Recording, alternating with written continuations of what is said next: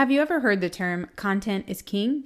It refers to the idea that the best way to get your business in front of prospective customers is by providing them with quality content. There are so many platforms available, there's no way we can use them all. So it begs the question, where should we focus our efforts? Well, I'm glad you asked. In today's episode, we're going to find out. Stay tuned.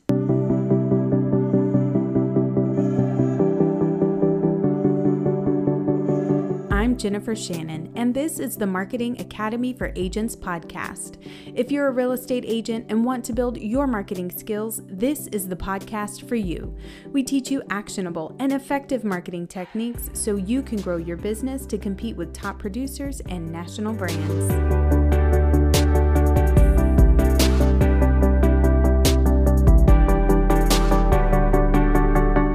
We're talking with Rusty Shelton, author of Mastering the New Media Landscape, Embrace the Micromedia Mindset, and Authority Marketing. He is a best-selling author, entrepreneur, and keynote speaker. Rusty founded Shelton Interactive and led it to become one of the country's fastest-growing brand communication agencies before being acquired in twenty sixteen. His current agency, Zilker Media, is one of the fastest-growing businesses in Austin and focused on people-driven marketing. He is a wealth of information for anyone looking to build their personal brand. Rusty, welcome to the show. Thank you, Jennifer. It's so exciting to be here. Yes. Well, I'm, I'm excited for our conversation. So I'm going to go ahead and dive in and, and point out the fact that, cause you know, we're all realtors here. Most of us listening to this are realtors, and every realtor who is working to get clients has a personal brand and has to leverage marketing in an effective way to get attention.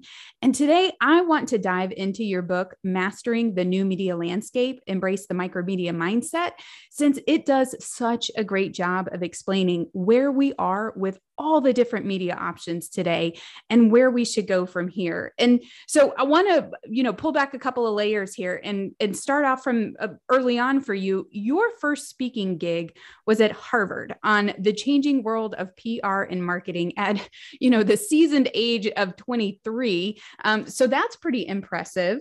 How did you get into the world of marketing and into speaking? That was a very nerve-wracking talk up in Boston. I'll tell you that. Um, You know, I kind of fell backwards into it. I, I, I went, grew up here in Austin, went to the University of Texas, and did an internship later in my collegiate career at a book P R firm here in Austin, and just loved the experience. I loved um, the opportunity to go out and make an impact with ideas and help authors build their brands. And so when I graduated, I started my career there and actually spent the first seven years of my career at that book P R firm, really kind of learning lessons, Jennifer, around building thought leadership. At that time, it was really narrowly focused on, on authors. But uh, as I've gone on in my career with both of my agencies, and in particular now with Zilker Media, we're really kind of taking this idea of building a people-driven brand, or leading as somebody with something to teach rather than somebody with something to sell, and, and applying it to, to real estate, applying it to businesses of, of all types, including still some books here and there. But I, I just mm-hmm. love the, I love the spirit of um, going out and starting with a focus on serving others, teaching, making, making an impact. And it's amazing when you lead with that, Uh, people are much more interested in doing business with you. The trust, the speed to trust is just dramatically quicker. So I've been yeah. passionate about it my whole career. Well, I love that. And it, I know you've had quite a career that's taught you a lot. I mean, with your former brand communication agency and your current agency, Zilker Media, you acquired incredible insights into all aspects of marketing. So what are some of your biggest revelations on effective marketing you've learned while at the helm? Well, I think one of the most important things for, for your listeners uh, in, in terms of a lesson that I learned is, is the reality in today's landscape is, you know, the, the first impression that people get of you doesn't happen in person. It doesn't happen over the phone. It, it, it happens on page one of Google. Mm. And, and from there, if you're lucky, it happens on your website or on your LinkedIn profile. And, and the crazy thing about that, Jennifer, is it, that's true even when you're meeting somebody in person. You know, I, when I'm paired up to go have lunch with an executive here in Austin, or, or I'm getting ready to meet, uh, whether it's a realtor or an attorney, before I walk in the door to meet them for that lunch, you know, I'm doing a quick Google search on my phone, mm-hmm. right? In my car as I'm sitting there. And that first impression that I get off of that Google search in five minutes is going to be really difficult for that person to change in the next hour that I spend with them at lunch. And so I, I, I find for a lot of people who, you know, maybe feel like they're behind or they don't like social media, or, or it sort of overwhelms them to think about this concept of being intentional about the image that they're creating around themselves. I, I find for a lot of them, the tendency is, okay, well, I'm just not going to worry about it. And, and I'm mm-hmm. going to focus on uh, just taking care of my clients. And to be clear, if you're not taking care of your clients, all, all the rest of this stuff doesn't matter. I'm, I'm going to assume yeah. that's a given. First things first, right? Yeah, exactly. But, but assuming you are, those clients are referring people to you, and, mm-hmm. and, and those people that are getting referred to you, before they pick up the phone and call you, in most cases are kicking the tires on their friend's recommendation, right? They're making sure that that person's not the outlier and having a great experience. And so one of the big things mm-hmm. I'd encourage your um, listeners to think about is, number one, if I've been referred to you by name and I go Google your name, the very first question I want people to ask themselves is, can they be found? In other words, I, I know your name. I know your first name, last name, and I'm going to look for you on Google. The very first question to ask yourself is, can I be found? And if the answer to that is no, Jennifer, in my experience, there's one of two reasons why. E- either you've just kind of intentionally been a ghost up to now. And, mm-hmm. and if so, okay, we'll try to change that in this podcast. The other reason that I find is so common, especially with realtors, is they have a name that is really impossible for them to own search around. Mm-hmm. In, in other words, I, I kind of think one of my favorite examples of this is Uh, big best-selling P R marketing author, a guy named David Meerman Scott. His name's David Scott. Mm-hmm. And he recognized really early in his career that his name was so common that if he led with that, it was going to be really difficult for him to own search around it. And, and so I kind of think about this, Jennifer, your, your name is like a piece of real estate. If you think mm. about it, a piece of digital real estate, David Scott was standing on a piece of real estate with hundreds of other David Scotts. Sure. Right? Very, very difficult to stand out there. When he added in his middle name, or, or for many people, a middle initial, he walked across the street to a piece of real estate that's completely empty. And with the first brick he laid in the foundation, he owned search. And mm-hmm. so that would be one of the first kind of tactical things that I would encourage your audience to think about is, if I've been referred to them by name, I want to find them. I don't have your email address. I don't have anything else. I just have your name. If I can't find you right now, and the reason is because you have a brand name, right? A, a first name, last name that is so common. Mm-hmm. The very first thing we need to think about doing is, does it make sense to change your name by adding that middle initial or adding that middle name? Okay. So that's, I, it's funny you mentioned this, because I actually have that issue myself, it, which surprises me, because I thought with my name, Jennifer Shannon, I, I didn't think Shannon was that common of a last name, but surprise, it is.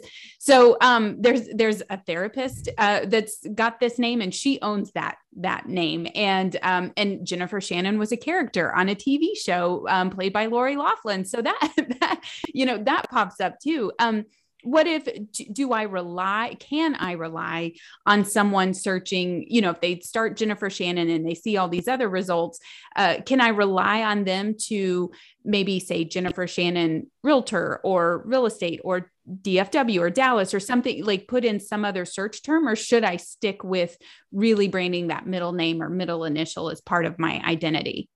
I, I would strongly recommend for you, Jennifer, that you add that middle initial okay. as part of your identity. I mean, if you think about the guy that spends more dollars than anybody in the state of Texas on advertising, I mean, he's a household name for most people. His name's Thomas Henry. And he got branding advice early on. This, for those that are outside of Texas, this is a very high profile personal injury attorney in Texas that, gosh, he must spend fifty million dollars a year on advertising. Mm, to have Thomas, that budget. Yeah, exactly. yeah.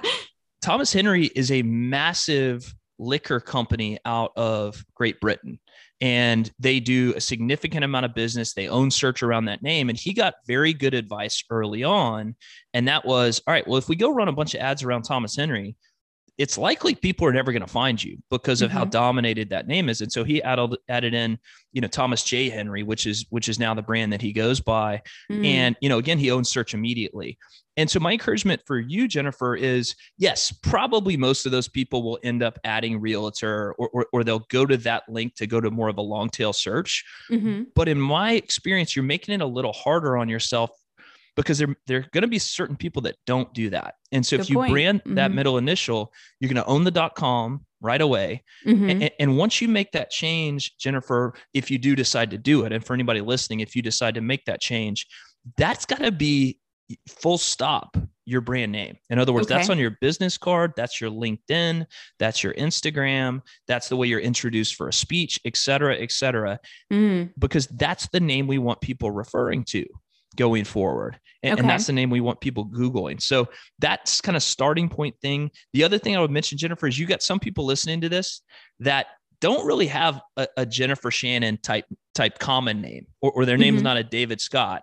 And, and they might think they're in the clear, but for many of you, you're unlucky enough to share the name with, you know, a Major League Baseball player from the eighties uh, or an mm-hmm. axe murderer from the sixties or whatever it might be. Mm-hmm. I, I've seen each of those things, by the way. And, and so if you do that quick online brand audit around yourself, go to incognito mode on, mm-hmm. on Google so that it, you know, it's not returning your name because they know it's you, mm. and, and look and see what comes up around a search for your name. And again, kind of foundationally, Jennifer, before we get to the fun stuff of content strategy, et cetera, the foundation of this is you've got to have a name that you actually own search for. Good point. So I have never, I've, I like to fancy myself a rather savvy internet marketer. Um, I never thought to go incognito mode because what I'm seeing is what Google's based on the algorithm is saying, oh, this is what she wants to see. So that's the first thing I'm going to do after this, and then go buy you that U R L before this episode airs. So really, yeah, really, yeah. important. For sure. Really good advice there. And we're just like scratching the surface on the book that you wrote and some of the things in there. In the book I'm talking about is the one you wrote, Mastering the New Media Landscape, Embrace the Micromedia Mindset. What made you decide to write this book in the first place?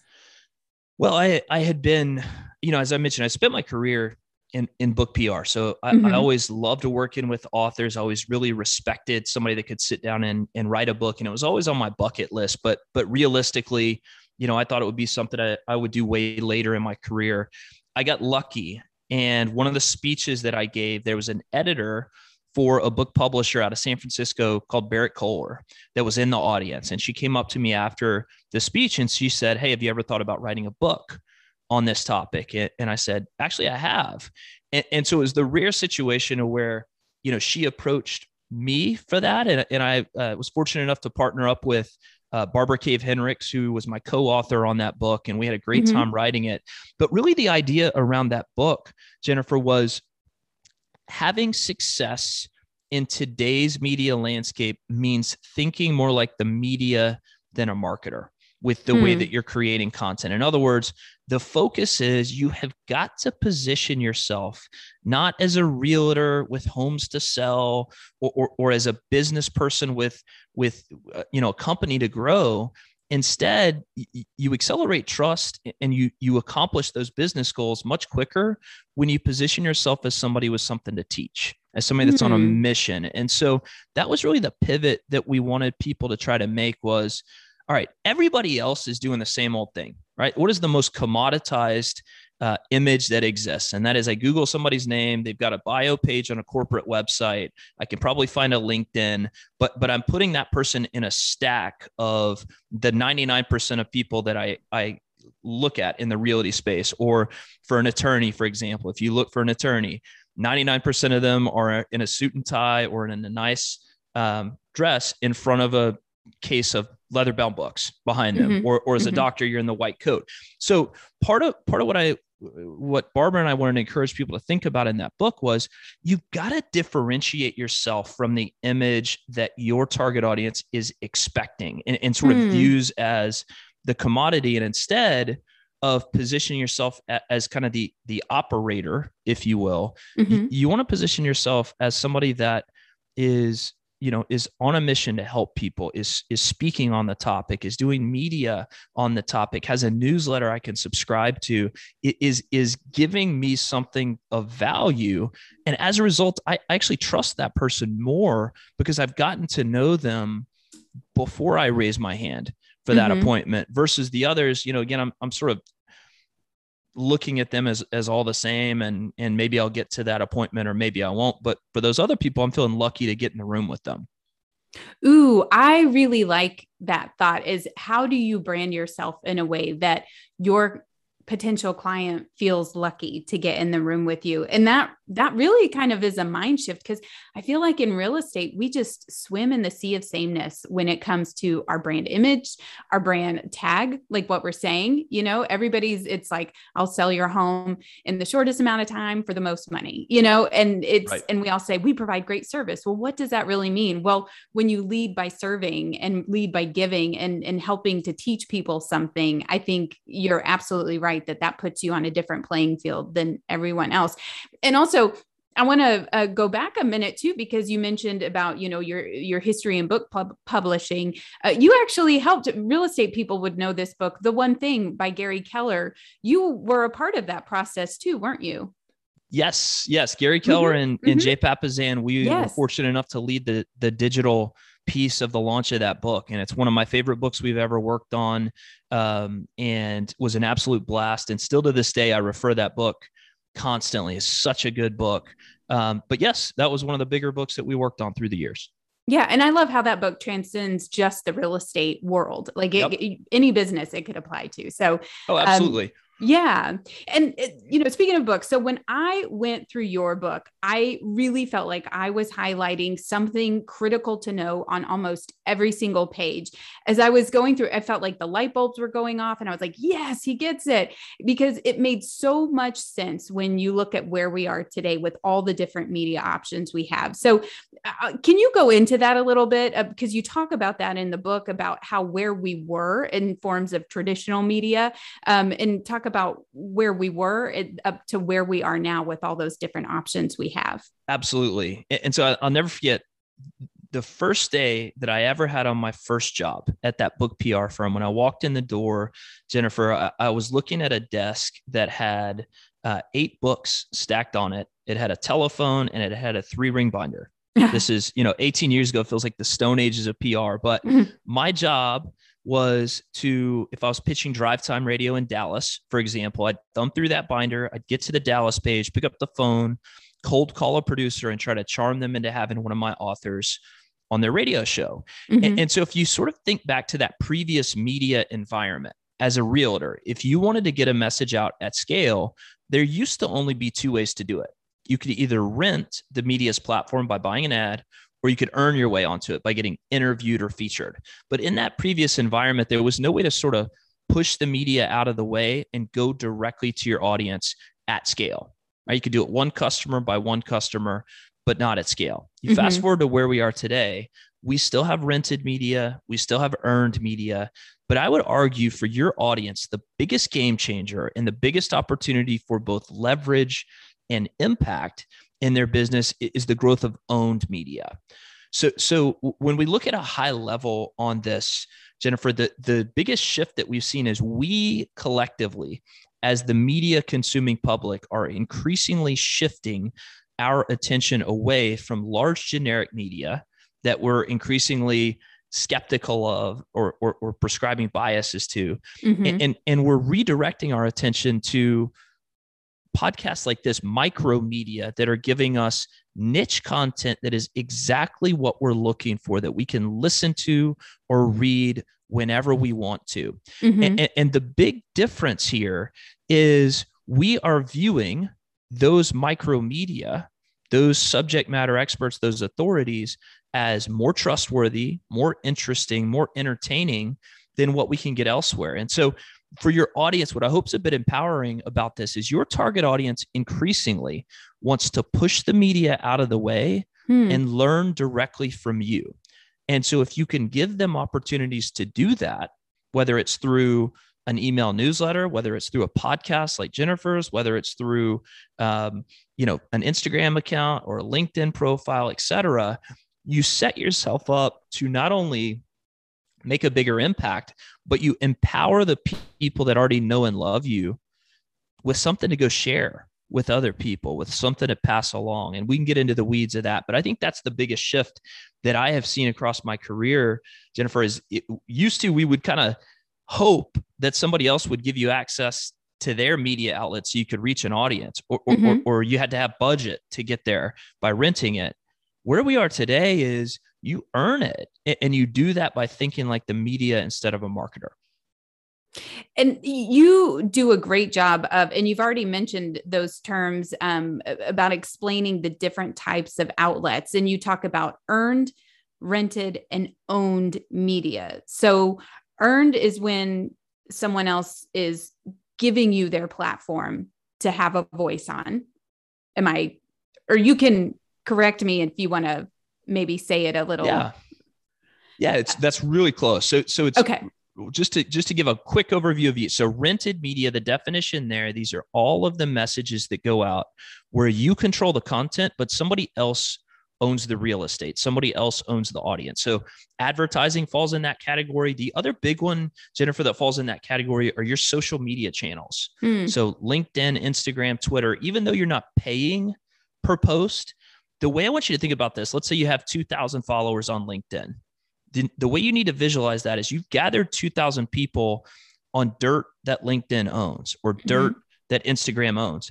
And it's not, by the way, not that that's a bad thing. I, I want that to be as big an audience a, as you can get, mm-hmm. but you have to be crystal clear that the longer you leave your audience on real estate LinkedIn owns or real estate Instagram owns, you're completely beholden to their willingness to let you get to that audience, right? Mm. To the, to their algorithm. And so I see a lot of people that uh, make the mistake of leaving their audience on real estate that others own, rather than being really intentional about reaching people through rented and earned media, but then really methodically driving them back to owned media where you can extend your interaction with them. And, and we can talk more about that here in a second.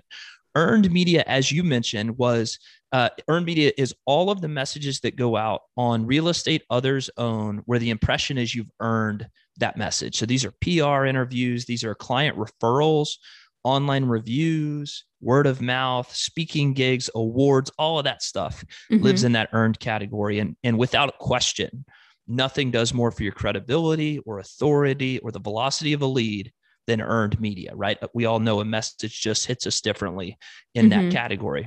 And, and so for that reason, because it's so powerful, I do see a lot of agents make the mistake of focusing only on earned media. Mm-hmm. And the risk factor when you're relying only on referrals or only on P R, et cetera, is you don't actually have any direct control as a realtor or, over whether or not that message goes out. Right? You got indirect control. If you take care of customers, absolutely they're going to refer. Mm-hmm. But we got to hope they're at the right dinner party next to the right person, right? Sure. And your name comes up, right? Mm-hmm. We're, we're sort of sitting and waiting for the phone to ring. So it's an important piece of the process, but it's not the only thing. The last category, owned media, are all of the assets where you own the connection to your audience. And so that's your website, that's your blog, and, and most importantly, from my perspective, Jennifer, your email list. Mm-hmm. I keep hearing that more and more about, you know, the importance of having that information directly. And I think, you know, we all kind of got a taste of that a few weeks ago when Facebook went down for like half a day and the world panicked.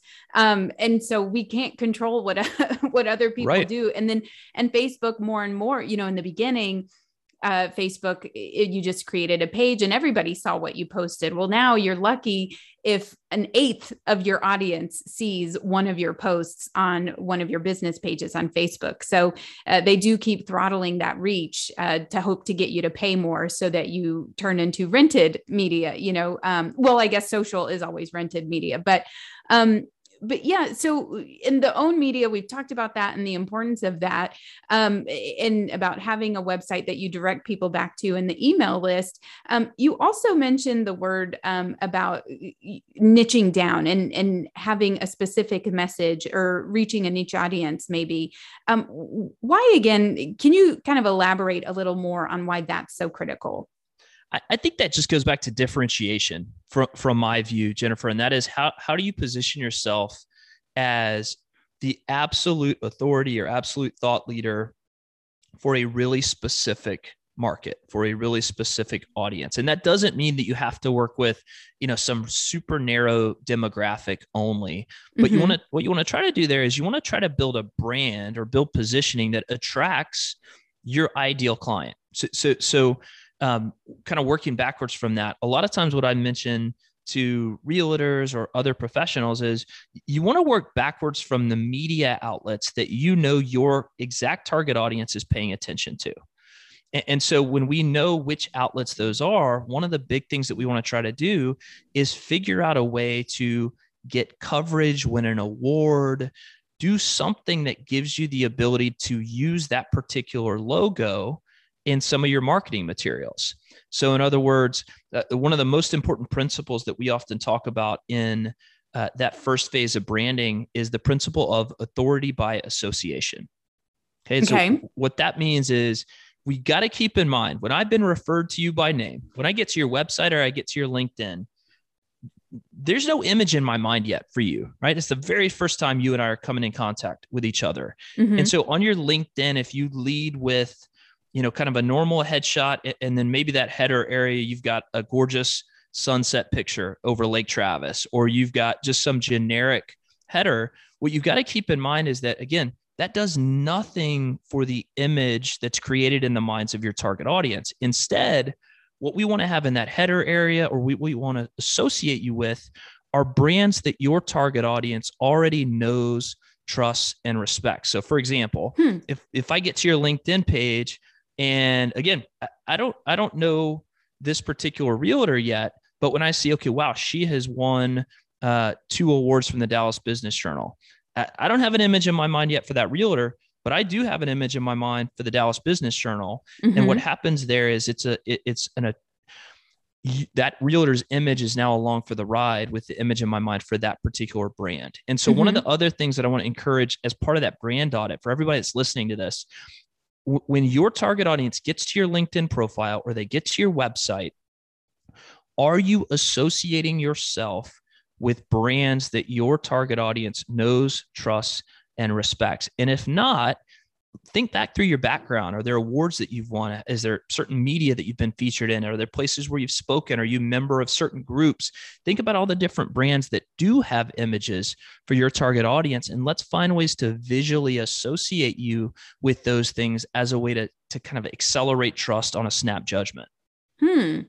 Okay. That's a, that's a new way to look at things. I mean, it's, I feel like in our industry, it's so much, you know, just going straight for the lead. So we're buying Zillow leads and realtor leads, and, and that's the angle that people are going after right now. And it's not so much thinking of how do you create that authority and that, you know, authority by association, which I really like that term.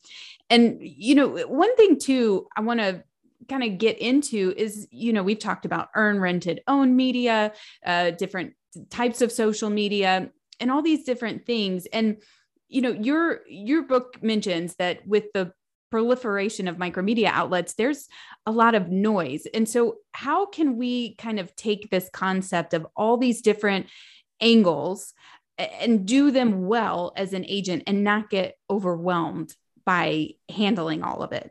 Well, I think that's such an uh, important question, because I, I would guess that some people listening to this may already be overwhelmed with just the thought of the online brand audit, right? Or you know, so true. Or, yes. Yeah, I mean, there's there's a lot here that we're walking through, and what I what I would encourage is it, it it's one of the things that is most important from my view, Jennifer, is that what a what a realtor focuses their time and attention on needs to be an intersection between things that they enjoy and things that their target audience are looking for. So for mm-hmm. example, if, if, you know, if I were to encourage some of your audience to write a weekly newsletter, that they, they, you know, that, that might be turning the stomach of fifty percent of our audience, the thought of sitting down and having to write five hundred words a week. Mm-hmm. On the flip side, they might love a podcast, or they might love a video series on LinkedIn. Their personality is more suited for that. Mm-hmm. And, and so the starting point for me is thinking about something that, that kind of lines up with, with what you enjoy.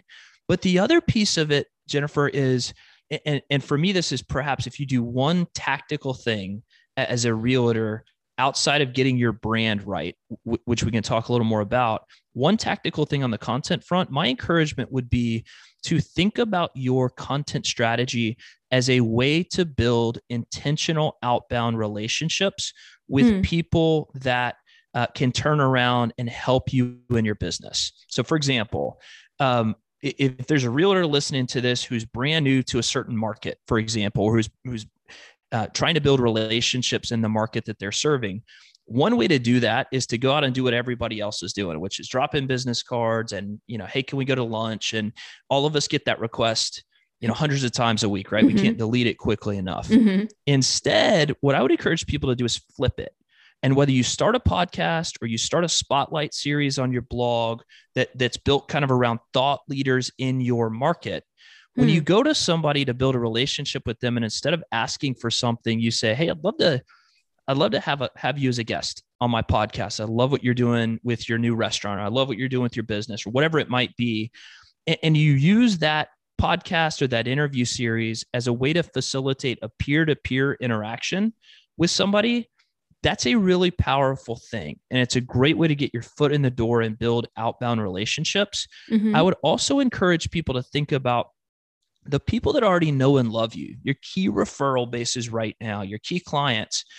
Also think about them for that interview series, because w- when you do a spotlight on somebody, and, and by the way, the spotlight can't be, hey, tell me why it was so awesome to work together. In other words, it, this is not like a commercial for you. You're focused in on, on, on what they do and what's important to them. But when you interview that person that already knows how good you are, what happens when that interview runs, that person's going to take that interview to their Facebook page, to their LinkedIn profile, pass it around to everybody. And when they do it, they're going to wax on about mm. their experience with you. And what you're basically doing is you're empowering them to refer you in a way that they're winning as they do it. And, and so mm-hmm. it creates this really win-win environment. So uh, of everything that we've talked about in terms of content marketing, that would be the one thing, Jennifer, I'd encourage your audience to really focus in on is, can you create a relationship-driven content strategy that focuses in on building intentional relationships that move your business forward? I like that. And there's something else that you talk about in your book too, and it kind of goes in line. You mentioned uh, a, a newsletter, and you said we might lose half the audience by mentioning that. Um, you mention blogging in your book also, and that you say it is one of the best engines we can have for our platform.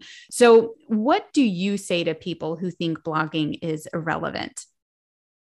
Well, there's lots of people that think blogging is is irrelevant these days. And I'll have uh, people tease me that, all right, is this a two thousand ten podcast or is this two thousand twenty-one sure. podcast? Yeah. So, yeah. So a couple of reasons why a blog is still relevant.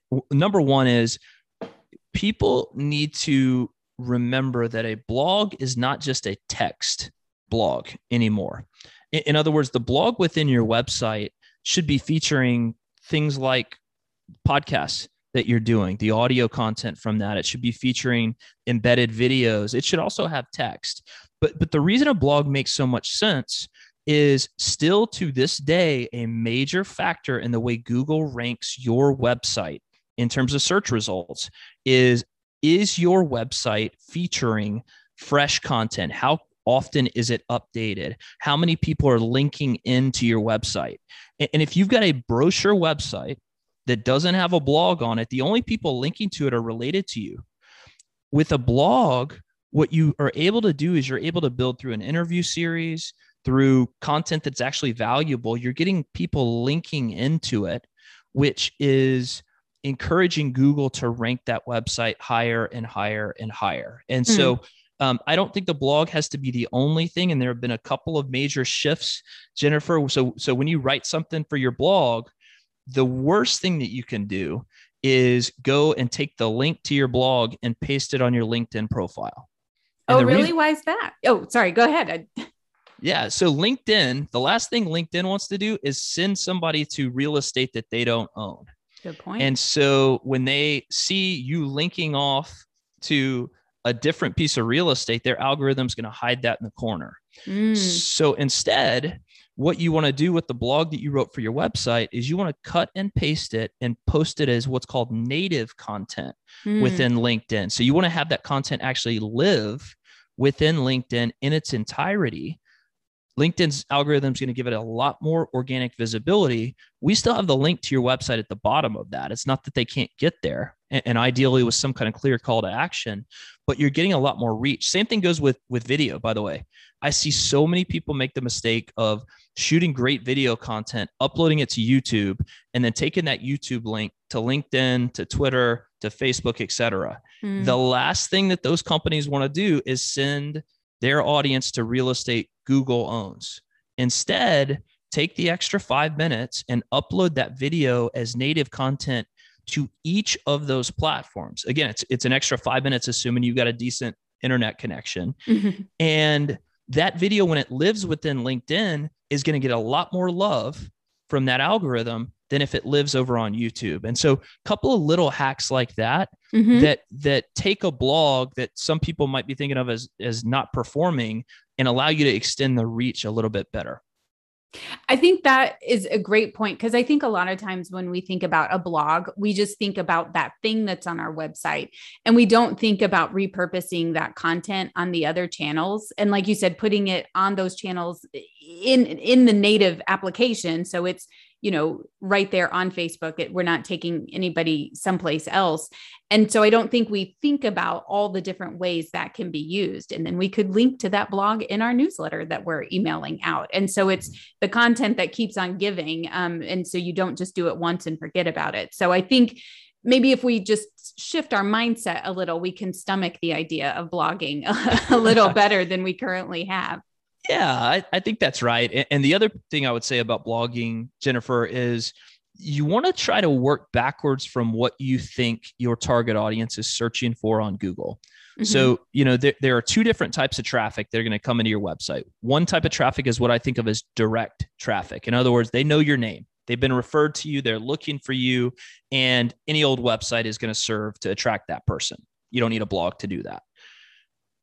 The blog is going to really help you with indirect traffic. And indirect traffic is, I have no idea what your name is. I'm looking for a really good realtor for West Austin, or mm-hmm. I'm looking for a realtor to help me with my relocation from California, or I'm, help, I'm wanting to understand the trends of a certain area of town. And so if you can use some of the free tools that Google gives you to get some clarity around, okay, what are people searching for in my area? What are the top search terms as it relates to real estate? And how can I work backwards from those search terms and create content that really clearly positions my blog as something Google's going to want to rank for that search? So when you do that, what, what you do is you sort of widen your net around those search queries. And it's not an immediate thing oftentimes, mm-hmm. but I'll have people tell me that, you know, blogs they wrote two, three, four years ago provide ten, twenty percent of their lead flow because they hit on a topic wow. that, that linked up with what people were searching for and, and what Google wanted to rank. That's impressive. So get started now. yeah. and, and build that content library. How often should we be blogging? You know, I, what I would say is as often as you will do consistently. So okay. It's really difficult to to do a blog consistently. If you if if somebody were to tell me, hey, Rusty, I, I'll, I can only commit to do one a month, then I'd say, fantastic, let's do one a month. Mm-hmm. Um, ideally, it would be more like once a week or once every two weeks, uh, I okay. think would be a really good clip for people. Um, but but the other big thing that I would say is I, I do see a lot of people, Jennifer, that will make the mistake to jump right to the tactics. In other words, jump right to the social media or right to the blogging or right to some of that. And, and, and they don't have the foundational stuff done. So the foundational stuff being, do you have a name that you can own search for? Mm-hmm. Do you have a home-based website that's built around your name? Every single person listening to this podcast, if you don't own your name as a website address, as soon as we finish, please go to GoDaddy and grab it.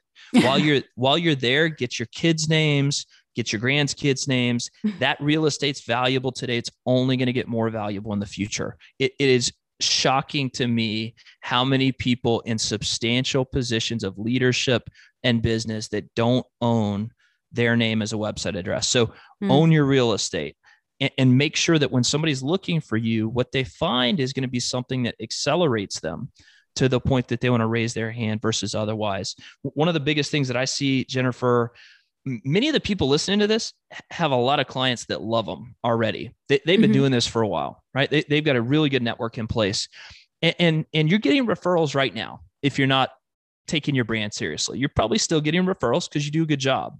What you will find and be shocked by, in my experience, is those people that know and love you are, are actually much more likely to refer you to other people when they know it's going to make them look good.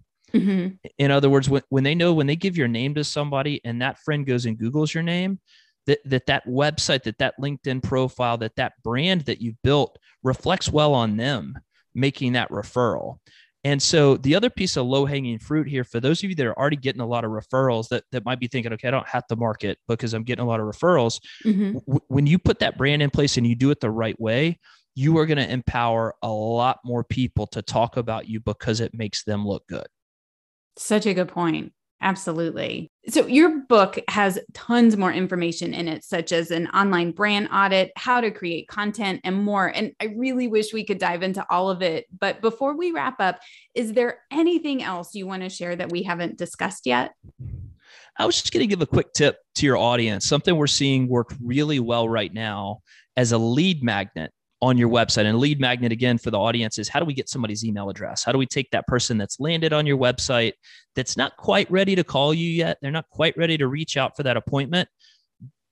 For that person, the best thing we can do is, is extend our interaction with them, convert them to your list. And so um, I typically will group lead magnets into one of three categories. So category one is the really basic, you know, click here to sign up for Jennifer's newsletter, or click here to sign mm-hmm. up for news and updates. And as we all know, that's pretty tough to convert people with that call to action. Mm-hmm. What most realtors use is category two, which is some kind of free exchange of value. So click here to, to download my free buyer's guide, or my free guide to selling a home in thirty days, or free chapter of my book or white paper. And certainly that works better than the first chapter or the first category. Mm-hmm. What we're finding works better than anything else right now is category three, which is interactive content. Content, offering a free quiz or a free assessment within your website where you give somebody a chance to, to kind of dip their toe in the water with your content and with you before they take that next step.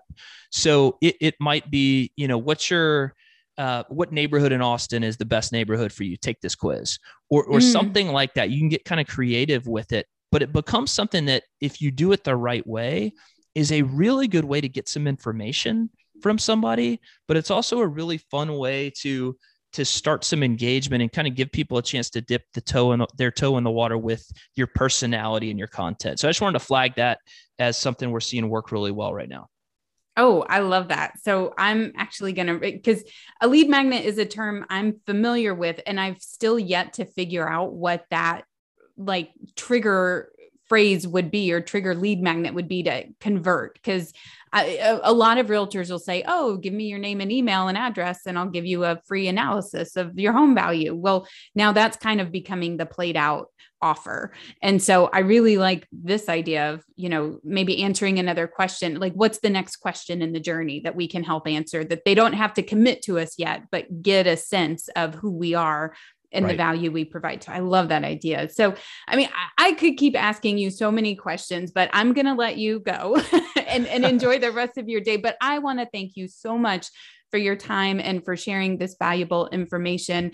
But before I let you go, I, I want to make sure that people in our audience know how to keep up with you and to learn more. Um, so how can we follow you? Um, and then, and you've talked about this brand assessment. Um, what, what more can we do to learn about that? Absolutely. Well, first of all, thanks for having me. This has been a lot of fun. Um, for your audience, I, I do a lot of speaking on this topic. And, and as Jennifer mentioned, I have a couple of books. You can go to rusty shelton dot com and learn a little bit more about all of that. We also have, um, just to practice what we preach, uh, for our agency, zilker media dot com, Z I L K E R media dot com.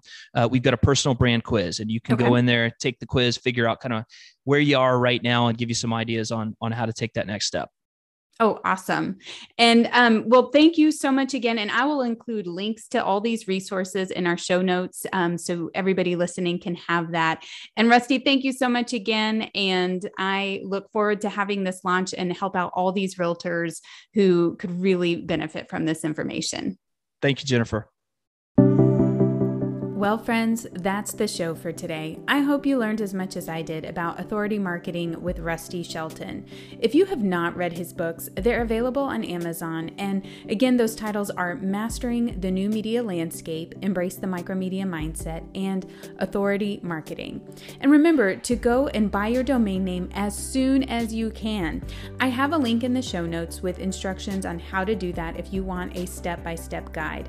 You can also get this guide and, and show notes with all the links mentioned in today's podcast by going to marketing academy for agents dot com slash two.